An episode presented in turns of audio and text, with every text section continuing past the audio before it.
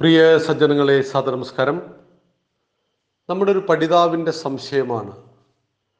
സീതാദേവിയെ കാട്ടിലുപേക്ഷിക്കുന്ന രാമൻ എന്തുകൊണ്ടാണ് മഹാനാകുന്നത്?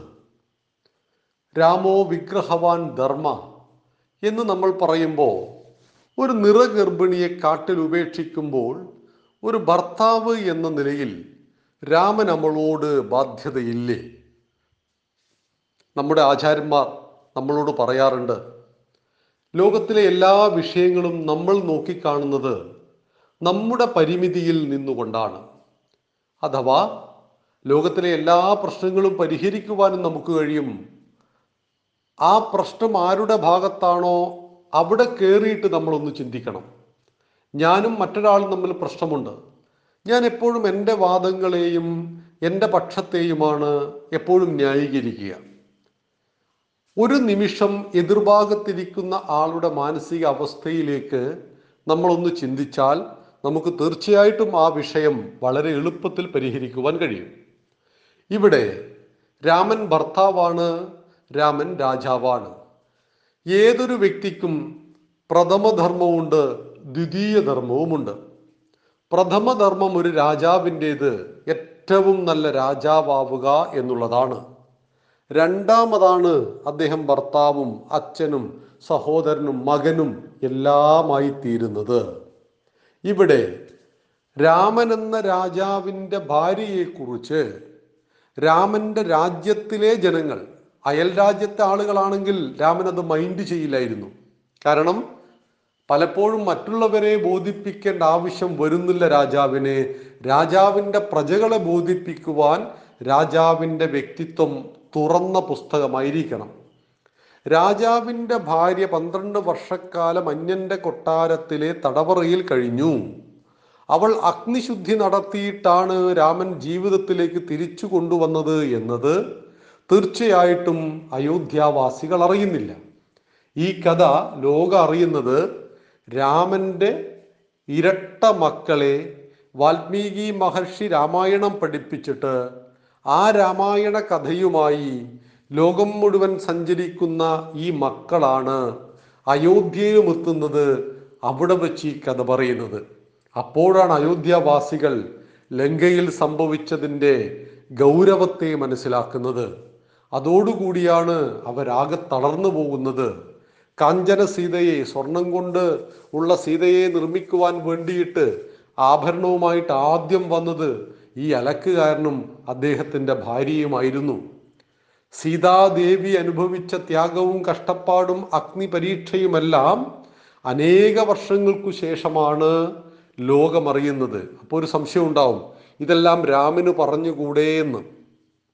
ഇവിടെയാണ് രാമന്റെ ഭാര്യയുടെ ചാരിത്ര ശുദ്ധി ലോകത്തിന് ബോധ്യപ്പെടുത്തുക എന്നല്ലാതെ അവളെക്കുറിച്ച് പറയുന്നത് ഒരു ഭർത്താവിന് ചേർന്നതല്ല.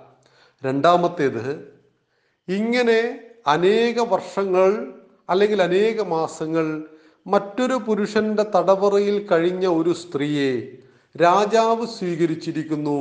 പക്ഷേ ഞാൻ ഇവളെ സ്വീകരിക്കുന്നില്ല എന്നൊരു സാധാരണ അലക്കുകാരൻ പറയുമ്പോൾ അദ്ദേഹത്തിന് തന്റെ ഭാര്യയോടുള്ള അല്ലെങ്കിൽ അവളുടെ ചാരിത്രത്തിന്റെ മുകളിലുള്ള വിശ്വാസവും രാമന് രാമന്റെ ഭാര്യയുള്ള വിശ്വാസവും ജനങ്ങൾ പ്രജകൾ താരതമ്യം ചെയ്യും.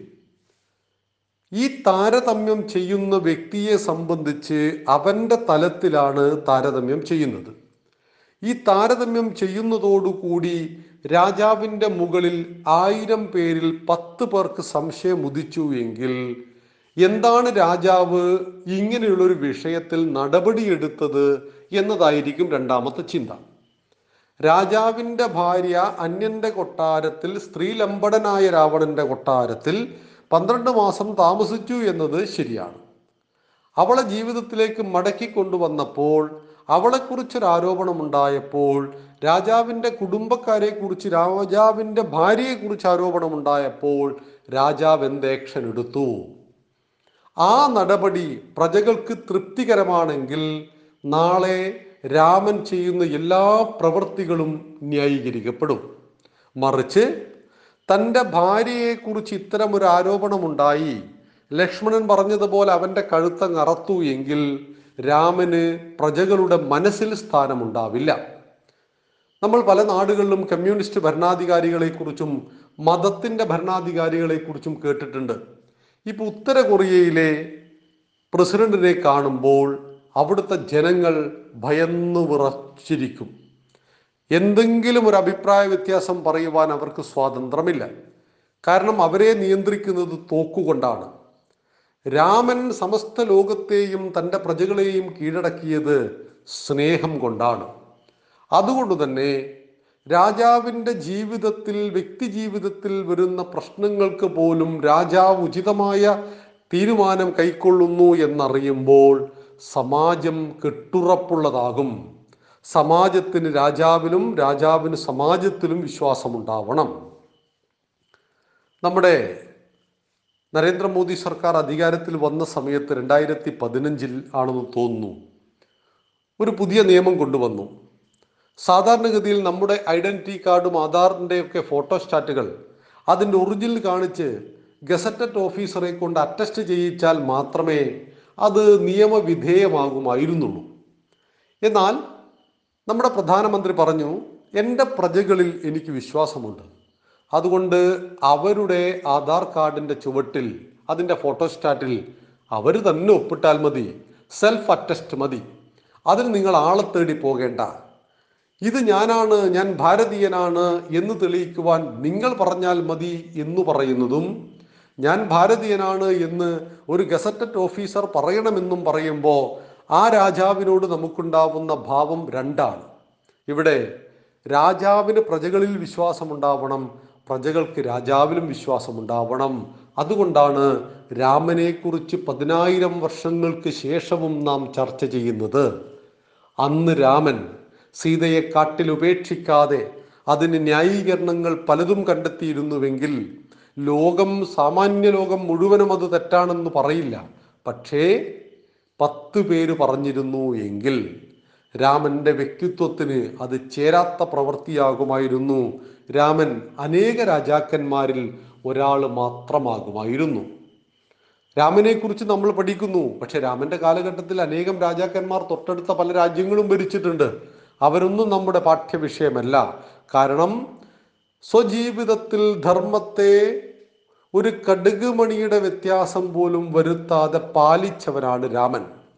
രാമന്റെ ജീവിതത്തിൽ വ്യക്തിപരമായിട്ടുള്ള പ്രശ്നം വന്ന സമയത്തും രാമൻ എന്ന രാജാവ് മുകളിൽ നിന്നു രാമൻ എന്ന ഭർത്താവ് താഴേക്ക് പോയി.